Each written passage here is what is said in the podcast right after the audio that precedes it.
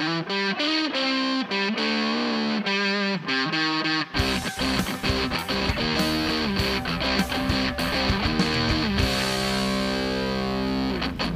to the Get Offset podcast. My name is Andrew. I'm Emily. And I'm Chad Jennings. Woo! Yeah, yeah. Where are you from, Chad? I'm from beautiful Ventura, California. And, And why uh, does your name and why does your name sound so familiar? uh, I have no idea. Do you have roots in California? No, I feel like there's a guitar company. A guitar company. I wonder who you're talking about. Nah. I, see what definitely build guitars. Today joining us, we've got Chad Jennings from the company Jennings Guitars. Oh yeah. And I'm just super hyped because uh, I grew up in Southern California, little known fact, but most of my childhood was spent in a small town not too far off from Ventura. And it's just super exciting to have someone from the Central Coast on the show. Makes me really happy. I'm excited. And it's really funny to have you on the show because um, earlier this month, this episode will I drop on Christmas, but earlier this month we released an episode about our dream guitars, and you all you all popped up. No way. Yeah, actually. I would love to hear more about that that little section. Yeah, but it was before you um we even had started talking about having you on the show. We had already had you on our radar and I have both of us are a huge fan of dog hair finishes. Oh yeah, dog hair is fun.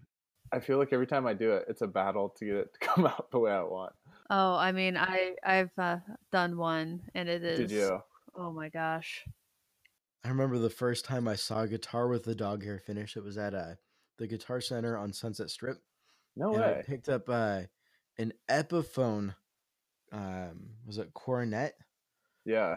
the silver fox finish and i just thought it was the coolest flipping thing i was like whoa the pores like stand out in a weird way but it's not like a stained guitar Mhm. it was so i just really loved how it looked and i'm anything with the name fox in it i'm a huge fan of my last name means fox in french um, Ah. so i have a i have a particular attachment there and so i saw that i was like whoa that's super cool it looked cool the name was cool i mean it was just yeah so someday i would love to own one of those but Well, we might have to make that happen. we might We might. But yeah, the first question I get asked about dog hairs is like, "Oh, how did you paint that on here?" Is like, "Uh, no, that wasn't painted. That's natural wood with grain filler, and that's the effect." I would love to talk to you about that. yeah, Let's talk a little bit about your company. that's a big question. Um, it's a journey isn't it it's a journey. I think just like all good long journeys, they start with a passion for something, and mine was. Uh, it's always been like crafting things and building things. So guitar making came naturally with a growing passion for music in middle school, and um, many years later, I found myself working lots of hours building things with strings, and uh, yeah, I don't know. My kind of my philosophy is I want to build the good, best guitar I can because I'm fascinated with the nuances of what makes a guitar and just the enjoyment of always progressing and pushing forwards. So it's kind of like my main build philosophy. And then I don't know, just build guitars that inspire people. So that's Yeah. like I don't know, it's bare bones of the company and then from there you constantly challenge yourself and as you challenge yourself uh, your art shows and then I don't know, people kind of gravitate to it and it's a long journey. and it's only just begun. It's only just begun. Ah, Now that I might edit out. no if you're if you can't edit out your own singing okay every once in a while i a couple times recently i've busted out in a really off key rendition of a song that's um It was Bob Fitting with what Marley earlier today. ooh, yeah that was awkward um, that was great. I listened to it later. It's and it's never on key. I swear I'm capable of singing. I'm not a great singer, but I'm capable of it. Every time I do it on the podcast, it just comes out awful. So if if I don't get edited out, I think Emily doesn't get edited out. I think is that fair? That's fair. I might edit out everything you said after I sang. I'm just Oh. kidding. I'm so no, you have to leave that. I'll You have to all. remind people I think you have to remind people that I sing Bob Marley. they, they haven't heard that episode yet. Oh, That's the man. We'll funniest have to part. wait. Um, they will have to wait. Just something to look forward to, something to live for. Um, yeah, but how would you tell us? I mean, I've been looking at your website and I really love the shapes of your guitars and, of course, the finishes. And of course, you have an offset, so by default, we just love you. Yeah. Yeah, we do have one offset. I want to make more offsets. I just, I don't know. there's like, I feel like there's a hundred guitars you can design, but you only end up using like four of them. But yeah, why offset? Because people love them and because they look awesome. Kind of my, the designs that we've come up with is um, just kind of simple, classic lines, um, stuff that occupies the same visual real estate as kind of your vintage go-to stuff but um, it's still fresh in some of its more simplified lines and um, modernized in a few different ways um, but yeah i found it difficult to design guitars that do look good but aren't exactly replicas of the past guitars and Right. Because everybody can do a strat copy. Yeah, and my whole thing is like what makes a guitar timeless and I think looking at a lot of the the classic or vintage guitars that are still around today, you look at a Strat, it's like it's still so relevant, which is so strange because it's was it going on like 70 years or something like that? Something like 60 yeah. 70 years. I mean, I've got one hanging on my wall right in front of me right now. So Yeah, so just try, try to keep it classic and simple and um yeah, it's kind of That's awesome. what I do. all right, so I, I'm I'm gonna be that guy, but Be I feel that like you're guy. being way too humble, dude.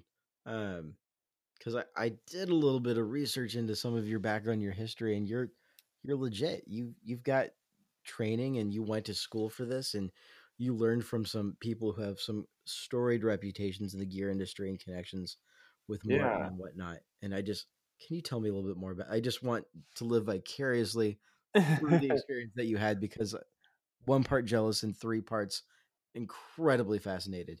Yeah. Um, shoot, I'll kind of start with my schooling background. So, or lack thereof, really. Um, so, I started originally going to college for fire technology. I wanted to be a firefighter. And the whole reason I wanted to do that, even taking a step further, when I was in ninth grade, I told my dad, I want to build guitars and I want to do this full time. And um, so we looked up kind of what a luthier makes on average, and it was like forty thousand dollars. And my dad's like, mm, maybe let's find a way that you can do that on the side. So I thought was like, okay, be a firefighter. A lot of times you have twenty four ons, twenty four offs. On your off day, you can build.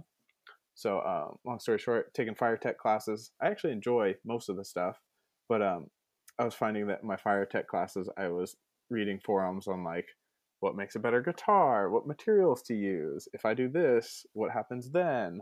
How do guitar amps work? How to modify tube amps? And I'm just like, okay, uh, apparently I need to change career paths. And then, um, so I was like, okay, I'll go to school for engineering. And then uh, started getting into calculus. And I really struggle with calculus. So I'm like, well, engineering is kind of heavily rooted on calculus. So that's not going to work kind of like the basis of it. and then I was like, after I failed a calculus class, and I was like, okay, I'm gonna switch to doing kind of just a general business. And um, I like, I was like, oh my gosh, I need calculus for business too. I was sitting in that class, and I was like, I'm done. I was like a week into that class, and I looked for guitar building schools, and I put together a plan and kind of submitted it to my dad because I was living at my parents' house at the time. I said, Dad, I'm gonna do this. He's like, all right. so. Um, what was it? Summer of 2013, I spent time with two different acoustic making luthiers. The first one was in Nazareth, Pennsylvania, which was the one you're referring to with uh, Dale Unger of American Archtop. Um, I learned how to build an archtop acoustic in a week long course that he had there. And um, yeah, kind of Dale's history is he actually used to work for, oh shoot, I can't even remember his name now. Big archtop maker. Bob Benedetto. He kind of apprenticed under Bob Benedetto, and then uh, and I believe Bob was from Nazareth, Pennsylvania. But um, yeah, so he worked there, and then eventually he started his own guitar making practice, which is an American, which is the brand of American Archtop. And um, at one point, he was working with Martin Guitars and actually making archtops for Martin, or at least designed a line that Martin did. I want to say in the '90s. Mhm. So, yeah, that was a great course. Um, Nazareth, Pennsylvania, is beautiful. It's just a small town, um, but it's got a lot of history, being as old as it is. And actually, he has the ideal luthier shop. So he's got a traditional. He purchased a rundown traditional like church. Mhm. The main level, where like the I don't know sanctuary was. Um, Like the pews and the pulpit and all that. yeah, the pews were pulled out, but uh, stage is still there and actually can be used for sound and s- stage stuff. Um, and then they also converted that area, and there's like a kitchen in there. So like some guy lived there at one point, and then uh, Crazy. in the basement is a guitar shop. So you have you have room for a stage. You've got a kitchen. There's like a loft, and I'm just like, dude, you guys scored. He told me he paid something stupid cheap for it, and I'm just like, I wish this would happen in Southern California. Right. But uh, that's a long goose or uh, rabbit trail. But uh, yeah, so I went there, and then later that summer I worked with another builder by the name of Jay Lichty in North Carolina. He builds incredible arch or uh, flat top acoustics, and I took a flat top class with him. So that was kind of that. And then around that time, once I got back from these classes, I started doing just random guitar building and repair at my parents' house. Um, more frequently. Uh, I was doing some before, but we ended up building a, a shed to devote to it instead of like pulling out tools out of the garage into the driveway and doing woodworking. It was like all sanctioned in a shed. And then, uh, yeah, the summer after that, or the summer to fall, I went to uh, Galloup School of Lutherie in Michigan and took their course there and got a certificate in guitar making and repair. And uh, that was fun. I went through, built an acoustic while I was there, an electric, and um, yeah, after that, came back and opened the Jennings Guitar Shop. Well, consider me impressed. Yeah, it was fun, long journey. um, but yeah, I don't know. Like, how do you get trained up in building guitars? It's like it's one of those where they can teach you as much as they can, but you really just have to do it, and you have to make mistakes. Yeah, Mhm. and lots of Oh, I made mistakes with that. Uh, that one time I tried to do the the Yeah. dog hair finish on that piece of mahogany, and I had to completely redo the front because I just I just sanded back a little bit too far. Oh, isn't that aggravating? Oh, tell yeah, and you take the finish with it. You're like, ah, no, I was so close. Yes, And then you try to touch up, and No, you're you just like, oh, You can't. oh, You cannot touch up a dog hair finish. It is. oh. it's very satisfying when it works. Um, gosh, I would have to imagine that's that's an upcharge when you do it. I would hope. Yeah, we do. I just recently raised it because I'm like, it, it just takes me so much more time than Yeah. what it is. Like me being a It cheap, took me like four hours. yeah, yeah, it's insane. And then there's prep for it, and you gotta, I don't know, make enough allowance if you do have to strip the finish too. Mm, And yeah, It's gorgeous when it turns out. I don't think there's anything more beautiful. Yeah. It's thank so you. worth it. Yeah, it's I saw that mint chip one that you did Oh yeah. um, recently. I was just like, oh my That god, good one. it's so good looking. yeah. I just, I don't know if you saw any of the more recent ones that we've done. I actually just posted it like today, or no, it was earlier this week. Um, it is a white dog hair uh, Oh, Voyager I Deluxe yeah. did see that. I saw that. Yeah, with the natural that. brown sides and the roasted maple neck. Oh man, that one Mm. came out so good. That was one of those where you're like, yeah, all of them should turn out like this. That is a handsome guitar. Thank you. But yeah, little dog hair. I don't know. That's a question for you guys. What what finishes should we do? Kind of what what should I look into? Dog hair. Well, what finishes I want, what finishes you should uh, invest your business into doing are two different questions. Andrew wants a pink dog hair. You want a pink dog hair? shell pink dog hair with a tortoise shell pick guard. What color grain fill? That I don't know. I have a black. I have that combo with black grain fill coming out in about a week or two. Ooh. Or it will Send me be, it will be manufactured, or I, I just need to do a final buff on it in assembly. But that's what we're doing. We did a pair of uh It's got a Strat trim on it, and it's got a Ronin, Roni, Ronin, Ronin, like uh, foil buckers. You know those big old pickups? I don't know if I'm familiar with that. Oh, company. they're massive. I've seen um water slide does I think I want to say does the double gold foil. Yeah, Mm. those are and That's just gigantic. I actually just talked to that guy not too long ago. He's kind of looking for some uh, like CNC help. Well, yeah, send me a picture of that. I, I, I, I, I, it's one of those things where like I imagine it's gonna look really good in my head, but I'm really scared to see what it's actually gonna look like and just have my dreams dashed. Yeah, But no, I, I'd love to do something like that, like with the tortoiseshell binding. I'm a sucker for binding. you know, I did the tortoiseshell binding on that one, and I did the uh, authentic nitrate tortoiseshell. Ooh, that was. Um, Uh-huh. how was the shipping cost on that? You know, there is a supplier that either it doesn't go through their system, but it just shipped normal. Oh wow. We quoted out a lot of them in order to find that. Yeah. Oh, I'm not going to say who or what. Yeah, please or if it's don't don't, don't ruin the fun not, for but- everybody. Um, but anyways, the stuff glues on really nicely. It's really easy to work with until you sand it. So basically, guitar is final sanded, right? Um, you got to be careful. Like even hand sanding creates enough friction to, I want to say, open and off gas the nitrate. So basically, oh, crazy. I had it was on a neck, right? So I bound a neck. I I sanded it, final sanded it, put my coats of lacquer on. it. Oh, this is doing great. I came back um, a week or two later because it was still sitting on the drying rack, and the binding had shrank enough where I could feel the edges of the fretboard, or the neck, not the fretboard, but the neck Man. where the binding had shrunk in. So uh, this this is actually for that dog hair shell pink one I'm doing right now. I went back through and kind of scuff sanded those areas really lightly, and it's actually good now. But I'm like, ooh, wow, this is this is not cool. It's touchy. Yeah, so I'm on the fence about using that stuff in the future because of its uh, lack of consistency. I mean, that's totally fair. But it, I'm not gonna lie, it's some of the most beautiful stuff I've ever used for binding by far.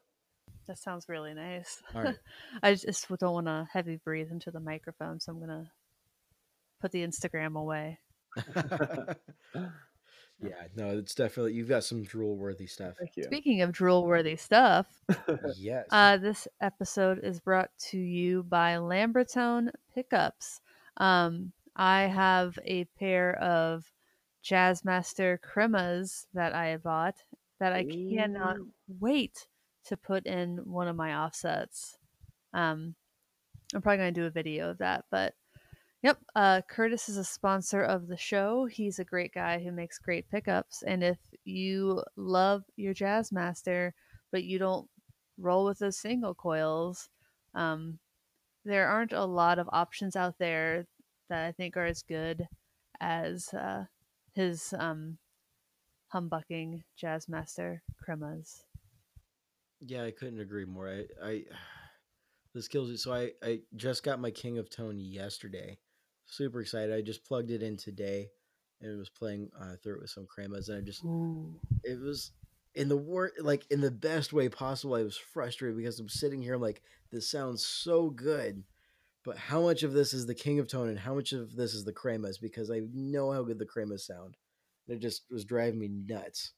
Um, but yeah, I just I, absolute tone heaven over here with the cremas. I, I swear I don't hardly plug in any other guitar these Mhm. days. It's ruined me. I know the guys at Worship Tutorials, if anyone listens into them, they just rave about those pickups. Yeah, Brian just did that uh that Epiphone, Yeah. uh, the gold top He's asked rebuild. Yeah. He's asking me to build a guitar for him with those pickups in it. Do it. Do it. So I might have to take him up on it. Do it. We'll connect you with Curtis. He's a great guy. Yeah, I could not say enough good things about him. totally. All right, well let's let's pop into uh, the topic today. We're just gonna jump right in and I'll open it up. So today we're gonna get into a uh, a discussion that some folks have had before. Is it about cats? Um, I- It's not about cats. Ooh, I like Uh, cats. Mainly dogs. Yeah, I, I guess before. Okay. Hmm. I I agree with Chad. I know I've been masquerading as a cat lover this whole time, and not that I don't love cats, but at heart I'm a dog person. I, I just I, I feel like I need to confess. Um, to everyone listening to the show before they. they I, I feel like I ruined their childhoods with the lies. This is this is confession corner with Andrew Renard. Yes. lots of confessions. You've you've got me on the ropes. Um, that he's a right. drummer and he's a dog person. Yep. All right. So today's topic, we're going to talk about the relationship between manufacturing techniques and the price tags. And if you just heard that and said, "Ooh, e, uh, you know, I'm going to go ahead and turn this off," bear with us for a second. I promise this is about to get a little scandalous and a little hairy, and we're going to get into it with Chad. And I think this is going to be great. yeah. So, the premise of this is I've heard this conversation over the years in a number of different ways, but the idea of how you make it, where you make it, um, and how that that that is attached to the price tag of a guitar. And so, if you have a guitar that's completely built from hand, or not from hand, by hand, um, from start to finish, then it's worth X amount of dollars. I mean, for something like that, we're looking at probably four, in the four four K range. Um, but if you if someone a builder uses machinery to help get help along the process, well, you know maybe they shouldn't be charging as much, or it's not as good of a product even, um, or some of the accusations. And um, yeah, I just kind of want to start there. That I'm not saying that's how I feel about it, but we're gonna jump into it from that perspective. Of this is a conversation that's been had, and we're gonna embark on a fun little journey here where we get to talk about this with Chad, who builds guitars Yeah. does an excellent job of it, and I just really want to pick his brain. We're gonna get into it. How's that sound? I'm stoked, honestly. Questions, comments, concerns? Uh, when can I start? I, I just, I just so happy to hear someone else say stoked, not me, not have me being the only dude from California be like, yeah, dude, I'm stoked. I'm stoked to go surf at Sh- Surf Beach. Actually, Baby shark, dude. dude. Oh, um, everyone look it up. Surf Beach. Um, Great Whites. I'll put it in the show notes. Yeah. yeah, that's the kind of stuff I grew up. I watched Shark Week. I'm like, oh, I know that beach. Oh, oh, Ooh. oh no! Oh man. Never going back to that beach again. oh All gosh. right. All right, Chad. So Guitar making. That's what we're talking about. yes, I just laid all of that out, and I know you use CNC machines. I am. I am. I am a bad boy. You are terrible, CNC so- machines in my shop. Actually, it's singular. I only have one. But yeah, guitars. Um, what are they? They're made of wood. They make music. They're amazing, and we all love them. Uh, most importantly, is it's made out of wood, and um, does it matter how it got its shape? I really don't think it does, uh, in my experience. But I think what's the most important is the QC quality control on every level and step of the build process, and that starts. And I cannot stress this enough with the wood. With the best sounding woods are usually quarter sawn woods that are straight grained. That just gives you the best tone. Best tone for your neck, bodies for electric guitars. If you can get them quarter sawn, that's great. Um, And what does that mean, quarter sawn? oh, thank you. this is how engrossed I am er, into my my own industry. So, uh, your tree has its growth rings, right? If you had a tree cut, I guess uh, like a bunch of concentric circles. Exactly. So looking at that, if you were to make saw cuts through those concentric circles, um, you're trying to cut it like a pie. You're trying to quarter it up, and basically, when you have your neck blank, right, and you're looking at the end grain on it, you want those lines to be vertical. That's called quarter sawn. Um, typically, you see flat sawn wood, which um, the grain lines are going to be parallel to the thickness of the board. Does that make sense? Yes, I think I think so. and when you like do your research on it basically the quarter sawn material is stiffer um, from what i've found from picking up and dropping pieces of wood like so a maple piece that's about the same size that's quarter sawn versus flat sawn it tends to have more of a bell-like tone it rings better it rings longer it has more snap and a more uh, direct or uh, instantaneous response um, or presence to it so It's not as soggy. Exactly. It's got a just a beautiful attack to it. So starting with quarter sawn wood is really important. Um, and like I said, I don't. I use CNC, so clearly I'm an advocate for it. If I thought anything else, I would go the other way. But in my opinion, CNC makes it more consistent. Um, and what is CNC? CNC is, by definition, it's computer numeric control. So that's you draw on the computer the shape, and then um, which is called your CAD program, computer aided drawing, and then you bring it into a CAM, computer aided milling program, where you tell your tool where to go and how to cut out that piece of wood. Or So it's almost like cutting the opposite of um, a 3D printer. Oh my gosh, that analogy is so relevant to our generation, but it's I It- know. I like trying to tell that to someone who's in their 50s or 60s. They get it, but it's like not the first thing they think of. They get like automatic router? Yeah, yeah, people get that more. Yeah.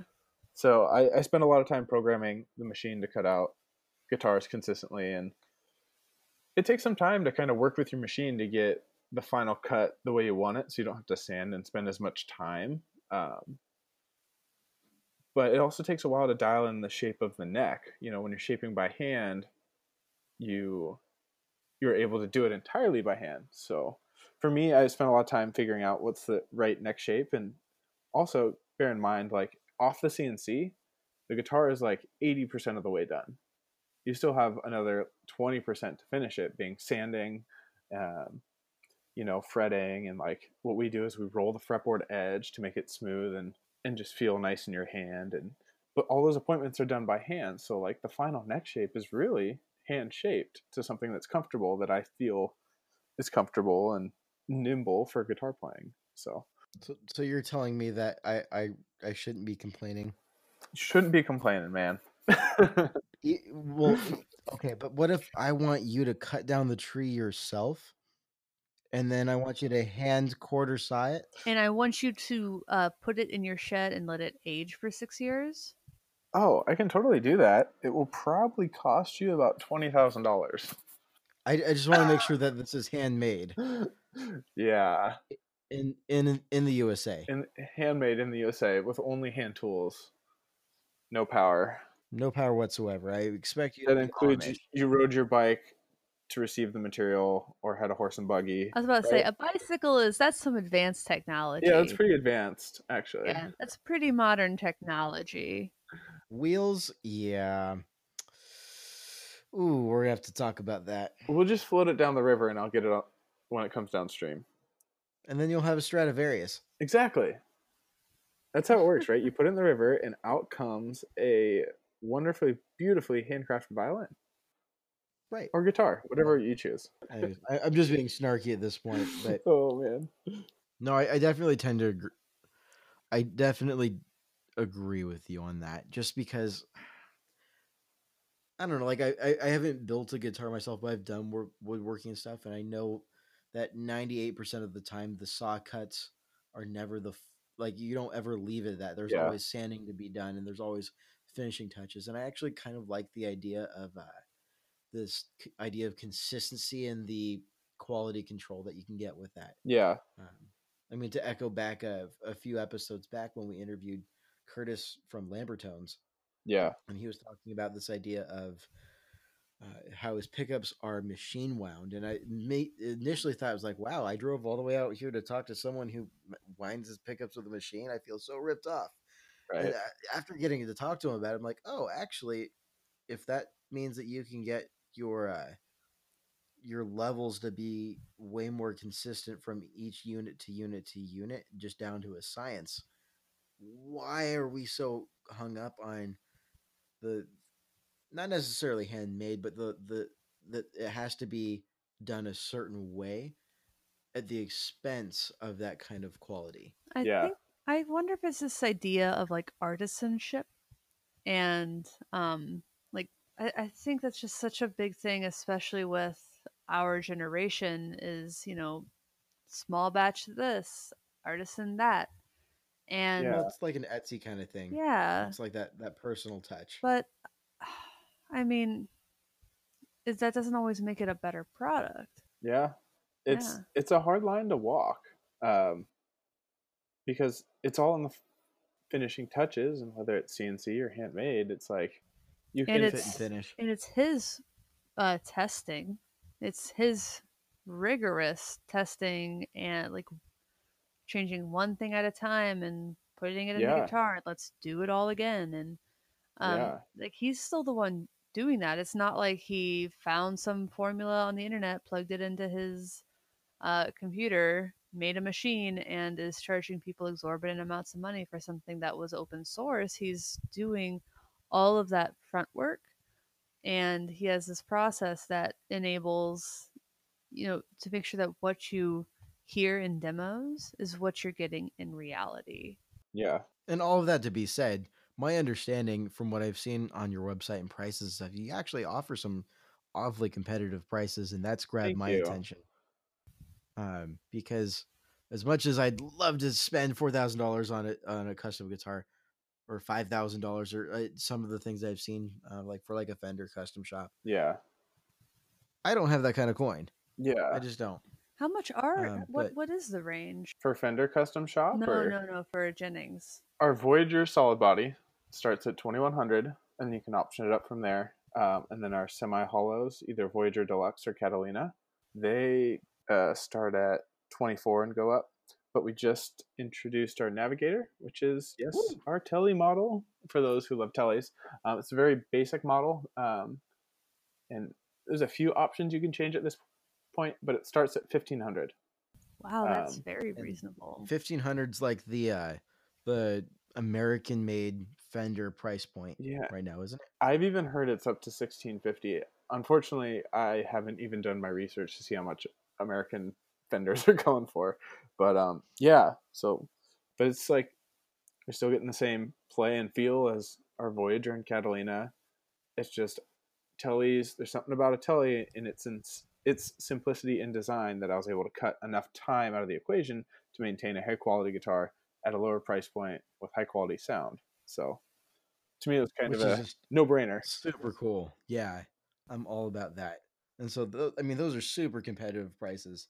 They are. Yeah. Yeah. I mean, I, th- I can't. I can. I'm not someone who has a ton of uh, expendable money, but that's that's awfully tempting. Yeah. So that's what I do. I'm I'm a firm believer in keeping things cheap and well made. Um, it kind of blows my mind that the guitars are actually as expensive as they are. I wish I could make them cheaper, but if I make them any cheaper, I probably won't be able to afford to eat. so Which is important. Yeah. rumor if you're it. gonna keep me around, I should probably eat some food. at least a little bit. um, but yeah, Just in and out two or three times a week. That should keep you going. oh right? dude, that's way too expensive. Well, I miss In-N-Out so much, dude. it it's good. I think there's other things. My appetite has changed since I've gotten married to much more simple foods because that's Mm. all we can afford and that's all we have time to make is simple stuff. But uh, yeah, a lot of rice and beef, ground beef Mm. with some rice, good jasmine rice and coconut oil. A lot of eggs. Eggs, Oh, yeah. We we have a top ramen hack that we do. It's it's top ramen in like chicken broth, and then you uh, poach two eggs in it, and it's really yummy. That does sound Mm. tasty. It's the budget food hack. As long as you don't think too hard about the fact that you're like boiling unborn. They're not. They're not. the They're not of a- fertilized. Exactly. That's why I said eggs, not zygotes. Let's be fair here. That's true. That's true. I mean, Andrew has a good point. but eh, I mean, what came first, the chicken or the egg? I mean, neither. ooh, existential crisis ensuing. yep. I'm gonna go cry into a pillow. Be right back. Oh, I have not even begun. Well, um, I just want to say to you guys, Merry Christmas. Merry Christmas. As this episode will air, well, it will drop on Christmas, so I imagine most people won't listen to it until the day after. Um, and when I think about Christmas, I think about eight-year-old Emily getting her first guitar uh, on Christmas morning. There's photographic evidence. I'll try to find it. Emily, what was that guitar? Oh, it was just some little classical guitar. It wasn't anything fancy. Do you remember it still? Yeah, I definitely remember it, but um Do you have it still? no. Ah, No, but I I learned more on my mom's old Epiphone acoustic okay. and I guess she would prefer me to call it vintage Epiphone acoustic. Um, and she she still has that. So that's that was my big learning guitar, my learning Yeah. acoustic guitar. I'm not nostalgic about things like first guitars. Uh, my first electric guitar, I sold at a yard sale, and I think I hope some girl used it to start a band. yeah. Yeah. I'm kind of the same way. I I do have the first guitar I made, but I sold like the first guitars that were like purchased and like given to me. Um but yeah, I have the opposite problem. I hold on to everything I can. It's to me it's just stuff. it's almost it's almost to the point where it's a pro- I don't know. I get I've moved. I know you've moved a lot. I mean, I've I've moved a lot, and that's kind of made me a little less nostalgic. Though, really, the guitars when we moved to Seattle from Nashville, um, the guitars were the pretty much the only reason we didn't just get rid of all of our furniture and start fresh yep. because we would we needed to rent a van anyway. Yep. Yeah, we had that when we moved from LA up here to Seattle. But no, I'm just I I'm not not like I'm uh, attached to my guitars and, and my equipment in like an unhealthy kind of way. Um, and I maybe I'm wrong. you guys can decide. Um, listeners, please, if you think I'm on crack here, call me out on it. Maybe I need an intervention. Um, but I don't know. I, I've moved around so much, especially in the last decade. I mean, golly, since I graduated high school, I haven't lived in one spot for more than Oh, wow. 15 months. Um, so I'm just constantly bouncing around, and it's just that's something that I just bring with me everywhere. Is my guitars is just the like one of the constants I have, and so that's just part of what keeps me grounded. And I've just got so much history with different of the different shows I've played with different guitars I've got, and yeah, totally. so that's kind of my my my shtick with it. Is it's a little time portal for me that I connect with each one individually. That's cool. way. They've all, all got their own mojo. Yeah. Meanwhile, I I uh sent to a friend the first like parts caster I ever put together. I just nostalgia like I have a lot of guitars, but um I don't think it's nostalgia that's making me keep them. What about you guys? You ever get any awesome guitar related Christmas gifts? I my first real guitar was uh, a Christmas tree find. I would call it. Um, I woke up when Santa brought me a Gibson SG. I didn't know Santa was uh, had cahoots over at the Gibson factory, but uh, definitely one showed up in my house. So that was pretty awesome. Oh man. You must have been a very good boy that year. I don't know. I, I hear skepticism there. I feel like you pulled the wool over eyes. um, I could be classified as stubborn, um, strong-willed, um, independent thinker. All those things that are great qualities, maybe minus stubbornness, but uh, yeah, Yeah, I hear that. yep, Mm. exactly. Coupled with love from What about your family, and Aw. you come out pretty good eventually. Graciousness Yeah. and yeah, I've been there before. I kn- uh, more so on the receiving end of the grace because I I need extra doses of it. But and I'm jealous. That's that's super yeah, cool. I was think blown away. my big my big gear gift was uh um not Christmas related, but tax return season. So not not far off. But uh, my first drum set Oh was a a tax return Yes. present. Uh, I played that until um, I sold it when I was in college. Finally, um, but that was a heartbreaker to see go. But couldn't there didn't have space for it. That was just That's something my brother's story. For the listeners who don't know, my brother Kyle and Andrew went to the same college at about the same years, have all the same friends, but never really met. Yeah, I know so who he is. I've I, like I saw, looked him up on Facebook. I saw photos of him. Like, yeah, we've got so many mutual friends, and like he was, he had gone to a wedding this last summer. No. Like all of the uh, the groomsmen Yeah. friends of mine. I'm like, oh my Yeah. god, what the heck? I'd just be curious to see. Like, I was really quiet in college. I'd be curious to see if your brother recognized me if he pulled up a fa- like he a might. He's a photo. sweet guy. He's like loud and outspoken, but he loves people. You're you're saying Yeah, your he brother's story. like played drums forever. He and I would like practice in my bedroom. my poor parents. he would play drums and sold his drum set going off to college, and now he's still living down there. He's like, dude, I, I want to get a drum set again so bad. I'm like, do it, man, do it. Do it. Yeah, he and his roommates play a bunch of music, more worship type stuff together. But uh, yeah, he's like, man, I want to build that shed in the backyard again. We'll get the drums in there and we'll have band practice, man. I was like, yes, I miss it. Yeah. Yeah. Well, fellas, it's been real. It's Oh, it is late. late. Um, yes, it is late. Or is it early? It's late for adulthood. It's not late for college, but those Long those past years all are of us. past us now. Oh, speak for yourself, Andrew. I was in I was a 10 p.m. in bed kind of guy in college. you mean gal? Oh, I know. I uh, no, I just had- I try I try to keep it try to keep it. I also had um 8 a.m. accounting classes. Yeah. So, Yeah. ugh. See, I, I for multiple semesters, not every semester, but multiple semesters, my sleep schedule was uh, about three or four a.m. and I'd get up at seven, go to classes, and then um, a couple different semesters where I didn't have any afternoon classes. I would take a nap from after lunch from like one to five, and that was just two like four hour blocks, and that was it. Were you a vampire?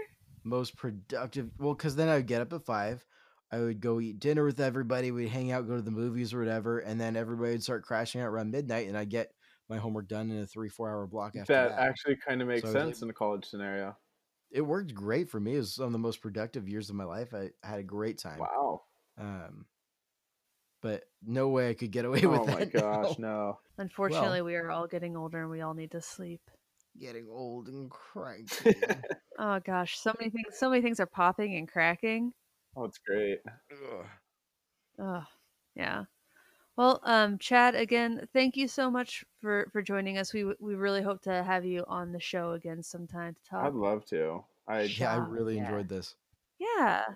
You guys can have a whole episode that's just about um how to get from one place in California to another. yeah, all those different freeway numbers that don't mean anything to anyone other than people from California. you're from la right Kind of. I'm just north of it. I call I call my location the Greater LA area. I grew up in Agoura Hills or like Thousand Oaks area, if you know that. yeah i am familiar So with the area it's like not LA, but you're like literally ten minutes from it. So it pretty much right is. on the edge right But yeah, guys, thank you. Seriously. absolutely Thank you. And to everyone who's been listening, thanks for listening and thanks for understanding. We'll see you all soon. Awesome. see you on the flippity floppity Bye. bye